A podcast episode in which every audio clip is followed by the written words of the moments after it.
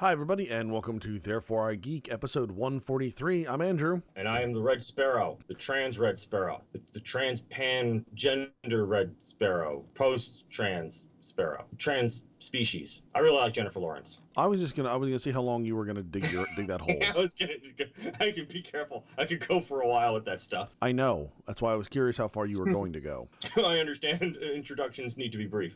All right, folks. So this week we are going to be talking about the passing of David Ogden Stiers. Quiston, Sad. I keep wanting to say Quiston. I don't know why. I'm, I'm just going dumb here. Kristen Wiig being recruited as the villain for Wonder Woman 2. Who's that homeboy in college who had kind of a lisp like that? He lived down the down the hall from me. Wix. Wix. Wix. Yes. Wix. Always remember Wix. Anyway, continue. And then the Avengers release date has been moved up a week. Woo! Yeah, I'm, I'm sorry. As a side note, Wix is this guy's speech impediment was was interesting because he couldn't say R's in the middle of words. I know it was really like It was had to try. it was odd, and it, you coupled that with like he was just kind of dumb. Like like speech But- speech impediment aside, Right. he literally came up to a couple of friends of mine and asked in a very straight like very straightforward, serious manner, "Since when is there no W in retard?" Because in his mind, right. retard was spelled with a W. But if I remember correctly, he was actually a fairly accomplished. Like in, in academically, he was fairly accomplished, wasn't he? He might have been. I don't. I don't offhand recall. I just remember living down the hall from him, and you know how you got the stars on your uniform for academic achievement? Yeah. He had a lot of them. he had a lot of them. I don't remember his major. I don't remember what he was doing. But just saying, he had a lot of them. Yeah. He he, well, he was just a, a weird guy. But He- generally, yes, that was true. I, he he would run down the hallway with a sword. yeah. You should have seen his car too. Oh God, I can only imagine. Passenger seat was a beanbag chair it's awesome. because he broke the driver's seat having sex with a girl, and then so he moved the drive the passenger seat to the driver's side. Yeah. Good times. All kinds Good of times. crazy. College was college was an interesting time. David Ogden Yeah. Stiers. Let's do it. So Dead. He's not Yeah. alive. Yeah. So, Sad. so Stiers uh, passed away yesterday at age 75. I didn't realize that he was in. He was younger than I thought he was. Right. Uh, Stiers is best known for playing uh, Major Charles Winchester on MASH, and he did over 130 episodes. Fun, fun part about that show is the show actually lasted almost three times longer than the Korean War itself. Yeah, that always. I, I I love that little piece of trivia. Korean War lasted just under three years, and MASH went on for 11 seasons. And one of the biggest finales in cinema history, probably up until Seinfeld. It, It know, I wouldn't really- be surprised. really- I wouldn't actually be surprised if it had beaten out Seinfeld, because again, it was back in the day with you know still three channels. Sure, sure. I'm trying to look up some of the other stuff because I remember watching MASH when I was a kid with my grandmother in Bayonne. Yeah, But I mean, I, I love Matt. So he also didn't. He did. He had. He was on an episode of Star Trek: The Next Generation. He had a. that was the episode with the the society that when you turned 60 you had to die, right? yes. Was that? Yes, I remember that episode. Uh, he had a recurring role on Stargate Atlantis, and he did voiceover work for Disney. So he was Cogsworth in Beauty and the Beast. He was uh, Radcliffe, the villain in Pocahontas. He was the Archdeacon in Hunchback of Notre Dame, and he was Jumba in Lilo and Stitch, a- Mhm. among some other more minor roles. But yeah, but a long, long time television actor. Yes, and and again, talented. Yes. always, always. I always enjoyed watching him on on screen. Mhm. Uh, it was funny because uh, Becky actually used a Cogsworth quote uh, from us from Valentine's Day. There's the there's the point where Beast is trying to figure out how to how to win Belle's heart, and one of the, one of the things that Cogsworth uh, rattles off as an option is promises you don't intend to keep.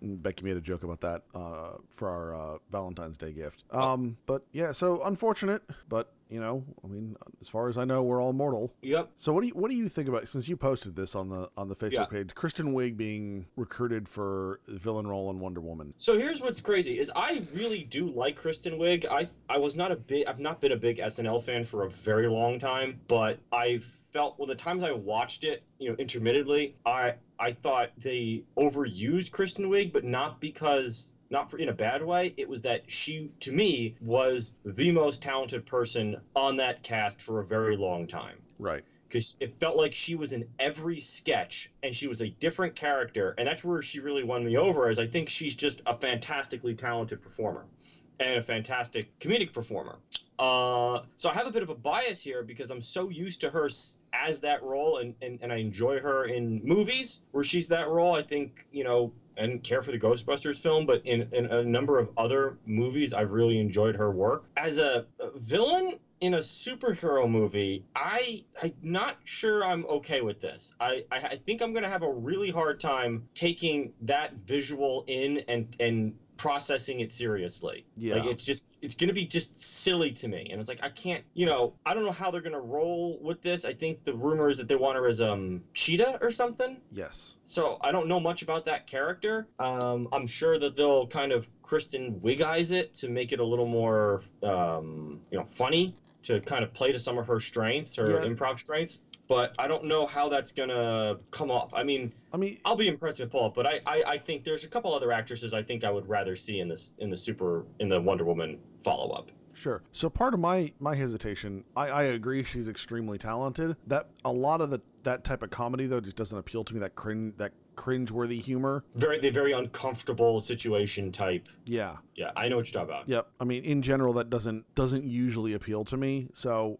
and again, that that that right there is just a matter of personal taste. I can accept that she is a talented individual without loving what she's doing. Well, and the thing is, like, I've always been a fan of that kind of humor, but I understand it has its place. Sure. The and other that's kind of like that's been my point here. Is like, yeah, just, just don't. That shouldn't be in Wonder Woman. Yeah, the other thought though is that I, I, I- obviously we, we've talked at, at length about DC looking for a new direction, Sure. and I, I don't think this is it. And the reason I say that one because the first Wonder Woman is the most successful of the DC films so far, Mm. and although they're looking for a new tone, like they don't need to take that film and go like completely in the opposite direction. Right. If it's not broken, you don't need to fix this one. Right. And in general, this strikes me as DC having lost a kind of unified tone, a unified voice. Mm-hmm.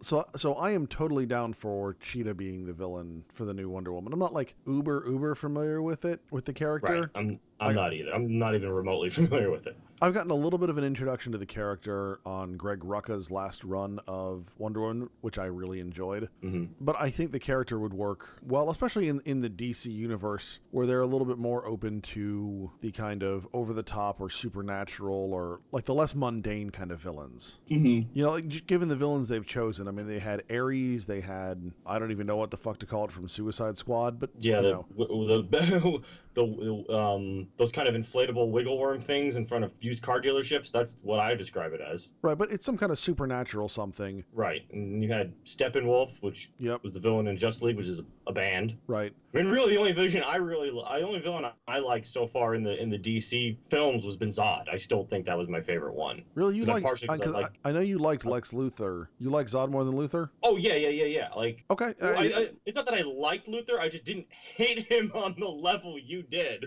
Like, I've never, believe it or not, I don't know if I mentioned this. Like, Luther is not one of my favorite villains. Oh Like, no no no! I, I absolutely know I know that for a fact that that in general you think Lex Luthor is not a particularly strong villain. I was just I thought that particular portrayal you had had sold you. I like the portrayal, yes, but I'm just talking about as villains, right? So th- that was like of the group. I think Zod was my favorite. Okay. Um, I mean, like I like Jesse. I, I, I did like that version of Lex Luthor more than others, but it doesn't doesn't say that Luthor's now a good villain to me. I, sh- I should probably have made that a little more clear. But that's where I am with that. I mean that was like like three years ago, so I don't know. Yeah, I mean, look, You, I you, you, you, may have made perfectly well, like made it perfectly clear at the time, and I just stopped paying attention. Or or I could have completely forgot what I said three years ago, and I'm trying to make it up on the spot right now. Also true. It both could be, for all we know, both are both, is Both are happening right right now. Yeah, that's Um, so. No, I, I I would agree. I like Zod, but you know, Marvel's villains have tended to be more mundane, and I think Yeah. more directly counterpart. Yeah, kind of the, the nega version of the hero. I mean, Yes. we you've, we've talked about it. George R. R. Martin, I think, wrote an article about it at one point. You got we went through it. We went down at one time, and we just got it recently with Black Panther. You had Killmonger, who I I guess the character is Gold Jaguar. Is that what it is? Yeah, Is that what it's called? Yes, you got Gold Jaguar. It's like okay, Yeah. they always do that. yeah. So I think Cheetah, because there is a, a supernatural element involved, um, would work perfectly well. Mhm. I just, yeah, I don't think Kristen Wiig is the person to do it. Yeah, I'd be curious to see. I mean, she's the only one who's been rumored for it. I would be curious. I mean, this happens a lot. Is like, how many times have you gone through the IMDb trivia section and they and they mention a character and like all the other actresses or actors they've you know spoken to to play a specific role. Oh, sure. Like I'd be I'd be curious to see who else is there talking about, and I'm also curious because I don't have my finger on this pulse if um, the DC fans have a particular char- uh, actor they want for that character. Um, if that starts to steamroll yeah, or snowball, Yeah, we'll see. we'll see. So last up, we've got the fact that Disney has moved up the release date for Avengers by a week. Yes, which I think is a smart move on their part. I do too, although I'm kind of curious why they moved Avengers up. So, in kind of looking at this, what best we can tell is they're moving this up to give Solo some extra time. Yes, that's what that would be my some, guess. some, also, some space so that you know avengers doesn't still win out a weekend against you know avengers as a four week old mo- three week old movie doesn't beat out a brand new star wars film right. because there is a lot of things up up in the air about this particular uh this particular star wars film Yes. so I mean, obviously, we'll, we'll kind of see how, how it goes, but I, I think it's interesting that they chose to move Avengers up instead of Solo back. Yeah, I that's the thing. So I'm I'm trying to look at um, a lineup of movies right now, and maybe it's that they just really want to win May because ro- rolling Solo back would, would kind of make a little more sense to me than than than moving Avengers up. Now that I'm looking at it, because I can understand one reason for moving Avengers up would be that if you put it out the fourth, that gives you a couple weeks before Deadpool comes out on the 18th. Yeah, Um, so you know why if it it was coming out the 11th and then Deadpool's the very next week, that's that's I mean that does, that does Deadpool some favors too. And then Solo comes out the 25th. But to your point about moving Solo back to June, just looking at the list right now, there's nothing in June one. The, the only thing that I that could be kind of made note of in, in on June 8th is Ocean's 8, which I don't think is going to be a big deal. And then Avengers 2, excuse me, uh, Incredibles 2 on the 15th. which is again also a Disney film. Disney's gonna have a also- fucking hell of a summer. Yeah, and then and then at the end of June you have Jurassic World Fallen Kingdom on the 22nd. So, yeah, I mean if moving Avengers to June 1, I keep saying or moving Solo back to June 1 would make a little sense, but then again you don't want to bump into Incredibles. Maybe they're just trying to space out the group a little bit better. And then Ju- that could be hang- and then July sixth is Ant Man Ant Man and Wasp. right. I mean, Disney's going to have an insane summer. Yeah, no, that much that much is is clear. I think, yeah, I would, I maybe just just it's a spacing issue that if you push Solo back, you kind of because of the summer, you're kind of pushing up everything that's kind of that's or scrunching up everything that's set to come down the tubes, That's possible. and and then if you just move Avengers up a week, I mean, what the hell are you running into in April? Uh, a whole lot of nothing. yeah, the other thing it tells me is that Rampage. that they are very very confident in Avengers. Yeah, I would be too. I mean, if they're, I mean, usually it's that like, all right, we got to hurry up, we got to finish, we got to finish, we got to finish, and they're saying we're so good that we can actually release it a week early. Yeah, so April 27th instead of the previous Mar- uh, May 4th. Yeah, I mean, I, I also uh I also do like how they uh how they announced it. I don't know if you if you saw they got Robert Downey Jr. involved and he started tweeting at Disney asking if he could see the movie early right. and then they're like yeah sure and then he's like can I bring some friends and they're like he's like they're like yeah you know how many he's like everyone Yeah, the entire world. yeah I was like that's just that was a, a cleverly done little bit of of marketing Yes, I would say so. which I think this is going to be just could be. I would be confident in it too. This could be a huge hit. yes I mean I'm I'm excited for it I I Uh, do yeah, I love me some some Thanos and some Infinity Infinity gems Yeah, I think uh, this will be this will be a big hit. I'll be curious to see how it comes off. I think it's going to make a boatload of cash. Um, now, will it do Black Panther money? That remains to be seen. But Uh, I you know, I think it will kind of, I kind of suspect, cash. I kind of suspect it will. I, I mean, you could. I mean, I, I'm not going to rule it out. Um, but where where it will fall into that, I, I'd be really curious. It's gonna be interesting. It's gonna be really interesting. I'm Yeah. actually this is one of the few Marvel movies I'm actually really curious to see how they pull this one off. I mean, they've been working towards this for like what nine years, Ten. ten. So yeah, this is uh this will be interesting. Yeah, I don't know of any other film franchise that that has been, you know, eight that is eighteen films in, you know, and all of them have been pointing towards this. Like, if Oh yeah, if nothing, if nothing friends. else, like this is just a a significant like achievement in filmmaking. Absolutely, yeah. I've and I've said this to a couple friends, like how uh, when this is all said and done, when when this Marvel thing gets wrapped up, how this will be viewed and and discussed and analyzed in cinema history is going to be really interesting to me in the in the near future. Just an analysis of how well they planned this, pulled this off, cast it, marketing it. It really is an achievement. Now, say what you want about the films. To me, it's it's a real achievement. Now, what I'm also going to be really curious to follow on is how they transition into the Marvel universe going forward after the second film. Yeah, that's another. Like, what comes next? I,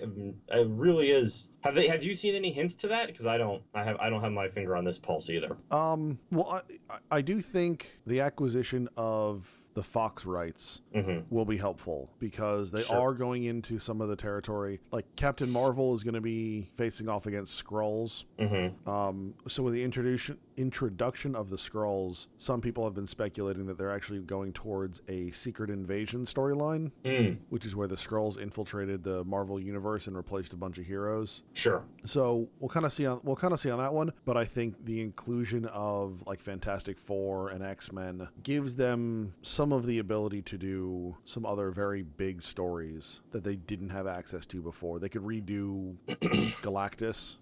Right. So we shall see. Yeah. So, all right. So that said, uh, I saw a couple movies. Have you seen anything lately? Uh, I did start watching Brockmire, but other than that, no. So, so let's, let's talk about the movies you saw, and then we can get into the rest of what we've been into. Okay, yeah. Um, I fought, I saw the post on Thursday. So when we did our Oscar episode two, three weeks ago, um, I think the one film none of us had seen was The Post. Right. Partially because no one, none of us wanted to see the post. That's not true. I wanted to see the post. I just. Oh, you wanted to see it? I get. I, I, like films about journalism. There's it's some there's something weird about me. Yeah. So. No, some of them are really really great. And so if you like a movie, for instance, like All the President's Men, you might be interested in this because this movie starring Steven Spielberg and uh, Meryl uh, Streep, Tom Hanks and Meryl Streep. Uh, Tom, Tom Hanks, Meryl Streep, directed by Steven Spielberg, uh, takes place just sometime right before the Watergate or or the events of all the President's Men. Uh, yeah, I want to say it's like six months, six months to a year before. Yep, and it's very it's it's it's interesting. It's an interesting story. I just to me, I don't quite know how it translated to cinema. I don't think translated to film very well. Yeah. And I like Spielberg, and it was just as far as a Spielberg film, visually it was fairly bland. Uh, Tom Hanks with that he had that funny gravelly voice that sounded like a it sounded like a parody, like a parody voice that didn't do much for me.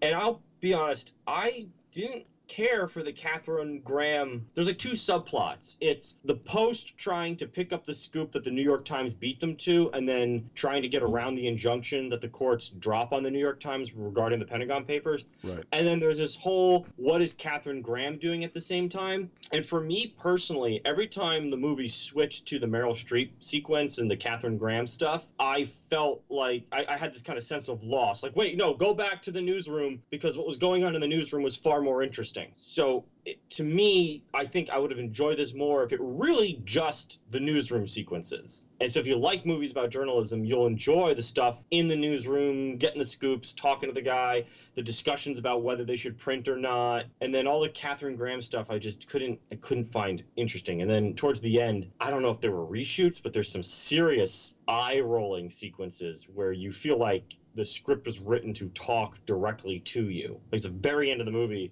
there's a line where Meryl Streep is talking to, or talking to Tom Hanks, and she's like, you know, my husband used to say that newspapers are the first draft of history. We might not always get it right, but we're very important. And I'm like, are, am I being preached to right now? Like, it feels like I'm being preached to right now. It was a little too much. Um, there's a couple moments like that right around this beginning. It's starting with like the, the end of the Supreme Court sequence where it was like, oh, come on, this is getting a little ridiculous. So, having now seen all the the Oscar films nominated for Best Picture, I certainly think The Post is one of the weaker ones. Certainly not one that I felt angry towards, like Call Me by Your Name or or something like that, but sure. one that I was like I just kind of shrugged off, like okay, it was nice, but but big deal. Uh, I'm still of the opinion at this point that Three Billboards is going to walk away with most of the awards tonight. In fact, as we're recording this, yep, they happen tonight. So that was that was it for me. So on Friday, so there's a couple movies I did want to see that I wish we got a chance to talk about. Um, Annihilation, Red Sparrow, and Death Wish. Yep. And I know a, a lot of people were not interested in some of these, but I didn't get to see Annihilation or Death Wish. I just didn't have the time. I forgot UFC 222 was last night, so I was like, well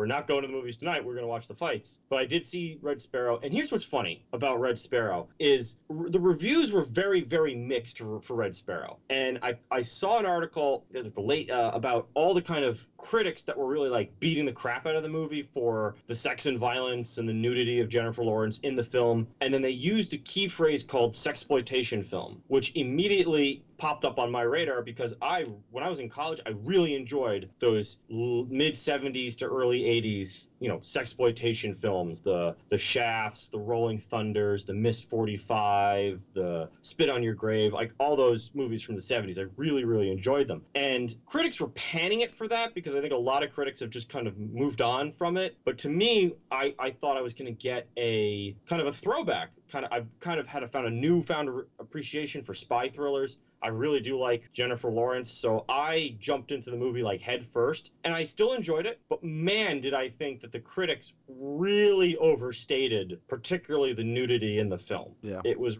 it was really just one scene where she's naked and visibly naked, or which you kind of saw all the you know squishy bits that get blurred out on television. But other than that, it's she's naked in certain sequences, but she's not visibly naked. She's, you know, strategically covered up because either she's hunched over or tied up or there's she's still wearing clothes. And yeah, the scenes are weird. The whole school sequence in the beginning is very 1970s uh, sexploitation style, very bizarre, uncomfortable sexual situations. You know, there's rape scenes, there's torture scenes, there's you know, uh, handoffs and all that kind of stuff you would expect from a spy film that I quite, quite enjoyed. Audience members in my theater, seven of them walked out before the first 30 minutes of the film. The people who stayed applauded. So if you're like me and you like those kind of throwback movies with, with sex and violence and sexual violence and spies and drugs and betrayals and double crossing, uh, this is your kind of movie. If you're if it's not, then you know I would just avoid it. It just if it just doesn't tickle your those kind of parts that pushes the right buttons for you, don't don't see it. It did okay this week at 17 million, but on a 69 million budget, that's I have a hard time believing this is gonna turn a profit. It might break even for all I know, but I don't I don't know if this movie has an audience anymore. That kind of movie. Yeah, I, has an I was gonna say I think like sixty nine million dollars is a, is a reasonable budget under normal circumstances. Right. This might just be an oddball enough, weird enough movie that they've they've just lost whatever possible audience they could have had. Yeah, audiences are just not kind of doing. It's definitely oddball and weird and disturbing and out of the norm. Like it's just not something you would regularly see. Well, because I mean, like And you, I- you and I have talked about how how down we are for the like return of the Cold War spy thriller, Yes, and Well, I think I think if they had gone a little bit more generic with it, they may have done better. Maybe. Yeah, it's true. Because like I said, I, the, the audience for that kind of sexploitation style film just doesn't seem to be around anymore. I still love them. Don't get me wrong, and it was refreshing to me to see one made in 2018. But what's interesting is it's it's not a it's not set in the Cold War. So I was actually talking about this when we came in. It's set today. It's it's a modern day film, and I remember walking. I go, why did they call it Red Sparrow? Because red is an obvious connection to the Cold War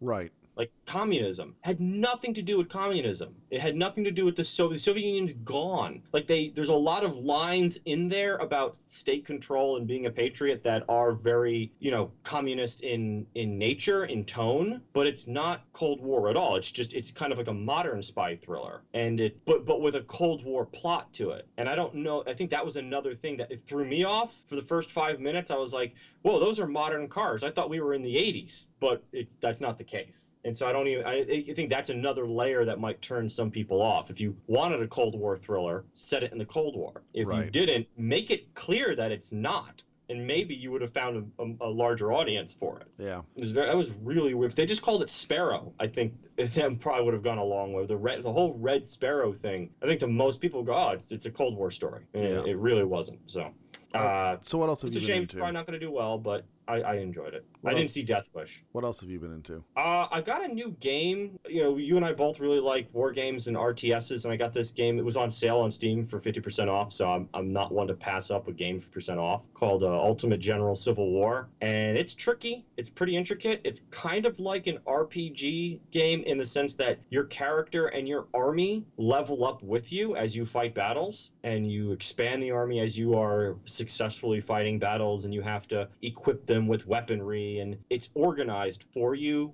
in in the system that the Civil War was fought in. So you you organize it by corps, division, and brigades, Sure. and you pick who's in charge and how much experience they have and what the rank is, and you level them up. And then when they take casualties, you gotta replenish the casualties, and you gotta make sure you got enough guns and cannons to replenish them and stuff like that. It's it's fun. It's first couple rounds I went through it, I got my butt whooped because um goddamn veteran the difference between veterans and rookies is a mile apart and they they make sure of that. And i started playing it started to get the hang of it started to build up a second corps felt really good. And what's cr- great is you play kind of like game specific missions and then you have to fight a historical battle which is really cool. And so i got through the battle of the first battle of bull run okay played a few more missions to build up the army and then the battle the first day of the battle of shiloh occurs. And half my army got chewed to pieces. Damn. And now I have to fight the second day, the counterattack of the Battle of Shiloh. And I'm like, with what army?